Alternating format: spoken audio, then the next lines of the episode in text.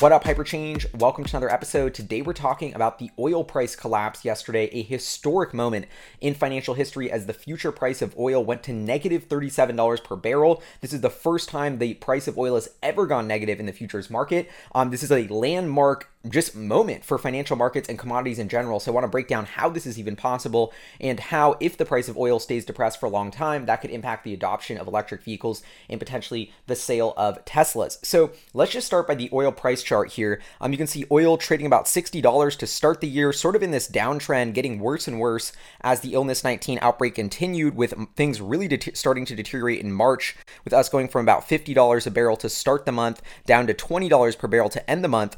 And then throughout April, it was holding around the mid $20 per barrel range and then absolutely fell off a cliff yesterday, going negative. It's at about nine bucks, I guess, as I'm recording this episode. Um, so, how does this happen? What actually went on? So, it's very important to remember that what are we looking at? What is the price here? This is the price of a futures contract for oil. So, this is very important because you might be like, how does something go below zero? Because you actually have to take physical delivery of oil barrels. I think each contract is like a thousand barrels of oil. Like, these are big jugs of like toxic chemicals that you literally have to take delivery of um, you know, say you're buying this contract, you're long oil, you have to actually accept the physical delivery of the goods. And so what's been happening, you know, this weird sort of nuance um, of the markets hasn't really mattered in the long run because if you didn't actually want the oil, you could always just sell it to someone else right before the contract expired who actually did need the oil, someone in the industry. But now there's the entire oil industry has been totally rocked by this economic crisis. I mean, economic output has just stalled. I mean, you, you, I don't have to tell you why. You know, illness 19 outbreak,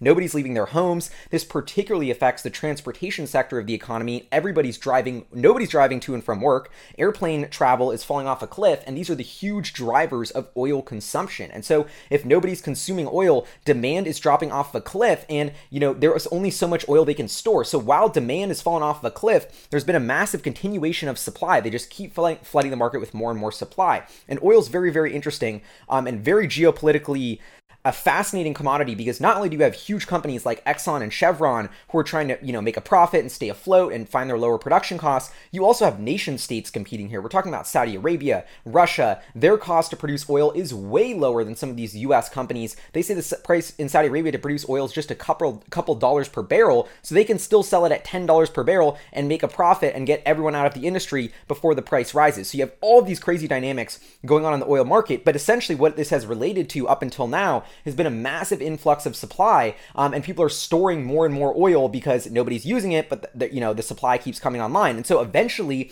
this reached a tipping point, and that was yesterday. And because of the weird structure of this future pricing contract, you literally had to take delivery of oil, but because there was nowhere to store it, there's oil everywhere, there's too much of it, everybody has oil, and nobody needs it. Then all of a sudden, this massive asset of having getting to take a delivery of a thousand barrels of oil just turned into a liability because no one else would buy it, and so then you sort of had this downward death spiral of we have all these contracts, let's get out of them because they're worthless and potentially have negative value. And so at some point, you know, taking delivery of oil, storing oil, this toxic chemical has costs associated with it. And so that's why people are literally paying someone negative dollars um, with the value of this contract to take oil off their hands. And so you know, um, so at a high level here, this is really just a symptom of an on paper trading futures mechanism of why the price went negative. Um, but it also just really, you know, the fact that we hit this breaking point really signals a fascinating inflection in the sort of power dynamics of the oil industry. And you can really see that I think this is, you know, this is a time of reckoning that has been a long time coming because I think a lot of reasons, you know, electric vehicles,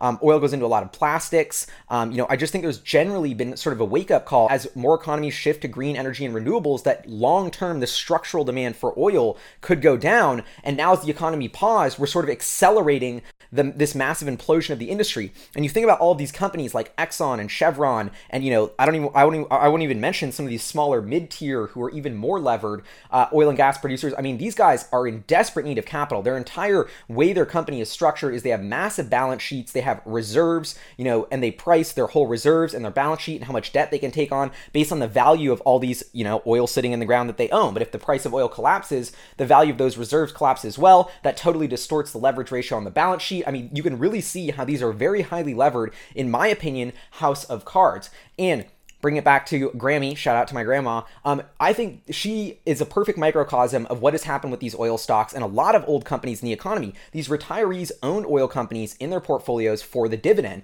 Uh, many of these oil companies are dividend aristocrats and have been raising their dividend every single year for decades. This is something that old people just rely on and count on um, for their income, and they can't sell. But what is happening is, although the a dividend has been increasing and ramping, the core earnings and value and intrinsic, you know, cash flow of that asset has not been growing at the same rate. And over time, this has been increasingly levering and stretching out and causing strain on these business models. Just to put things in perspective, in January, this is a note that I read about ExxonMobil that I actually sent to my dad about Grammy saying, uh, sorry, Grammy, um, you know, because I, I feel bad because I'm like, grandma, like, don't invest in oil. Oil's not the future. It sucks. And these companies are crappy run companies. So um, it, this is the note. It says ExxonMobil shares closed Thursday, lowest since October 2010. The company's malaise runs deeper than the weak state of the crude oil market. CEO Darren Woods is running a counter-cyclical strategy by investing heavily in new oil and gas assets, continuing to on a windfall of cash to arrive from the investments in the mid to late 2020s. Keep in mind, this is a CEO talking about how much money they're going to make in 10 years. Well, he's making millions of dollars now, probably going to be retired by then. He doesn't actually really care what's going to happen. But anyway, the point is, Exxon is ramping capital spending above 30 billion per year, in the short-term cost of those investments is that the company cannot fund dividend payouts with cash generated from operations, instead resorting to asset sales and borrowing, according to Edward Jones analyst Jennifer Rowland, making Exxon the clear outlier among big oil companies. They also point here, following Chevron's big asset write-down last month, um, analysts at JP Morgan thinks Exxon may have to follow suit, which would be a negative for optics. So anyway, at a high level here, this was January. This was pre-illness 19 outbreak. Uh, Exxon was still was basically like, okay, we can't cut our dividend because then our whole you know equity is going to collapse. All these people are going to stop buying it. So we'll do anything we possibly can to keep that dividend going up, including selling off assets. Um, even though we know that our internal cash flow can't even pay this dividend. Like I think that's ridiculous. And so awful fiscal management from Exxon heading into this crisis. And then what's their strategy? Strategy right now. With oil at 60 bucks a barrel, let's go all in and invest on these super, you know, much higher tier price assets. That's an awful idea because all of those assets, fast forward two months later, are going to be totally underwater um, because the price of oil is so low and you are competing with nation states like Saudi Arabia and Russia who, you know, yeah, they're agreeing to production cuts. Who knows what that's going to mean? But I mean, these companies or these nation states could survive with oil at 15 to 20 a barrel for years, and they may just do that um, as demand shrinks. And then we're going to see a massive wave of bankruptcies in the oil and gas sector. This is why literally the next day after this oil price collapse, we've seen Donald Trump get ready to, you know, talk about a bailout or some sort of stimulus package for oil producers um, because so many of them are about to go bankrupt. And I think that at a high level here is what um, this moment re- yesterday represented for the oil market. Yes, oil prices aren't really negative. It was just the futures contract, but the structural long-term demand of oil um, is looking weaker than ever, and it's looking like the, the, the price of oil long-term could be much lower than people were expecting because of this new structural demand and this the way the geopolitical situation is working out with Russia and Saudi Arabia. Um, in my opinion, going to be drowning out all other oil producers um, who just don't have a you know who just can't compete on, on uh, with a higher cost structure. And so I think this is a fascinating thing to watch. And now, how does this relate into the electric vehicle market? Um, you know, if the price of oil continues to collapse, stays at these levels, the price at your gas pump is going to go way down, could even be below a dollar a gallon. You know, unprecedented uh, deflation in the cost to fill up your car. So how does that affect the total cost of ownership of you know, let's say an electric vehicle versus a non-electric vehicle? So you know, before this, the gas car was actually way expensive to, you know, refuel or recharge than the electric vehicle. You're plugging in at home, usually like 33% of what you would be paying at the gas pump per unit of, you know, per mile dri- uh, driven, uh, just way more efficient to use it at home. So even if the price of oil collapses, maybe it comes closer onto par. You know, that's a really small amount of the total cost of ownership, you know, maybe 5% at most dramatic change because of this oil price movement. And so I don't think people were buying Tesla because, you know, the price of oil was so high that it was making their gas gas car look too expensive. I think this is truly a lifestyle industry shift. And although on some level you might say this is going to, you know, okay, it might you know, it does make it a little bit cheaper to operate gas cars. It could, for a very small amount of people, cause them to not go electric yet. But I think inevitably the inflection point is already passed. The technology of batteries, drivetrain,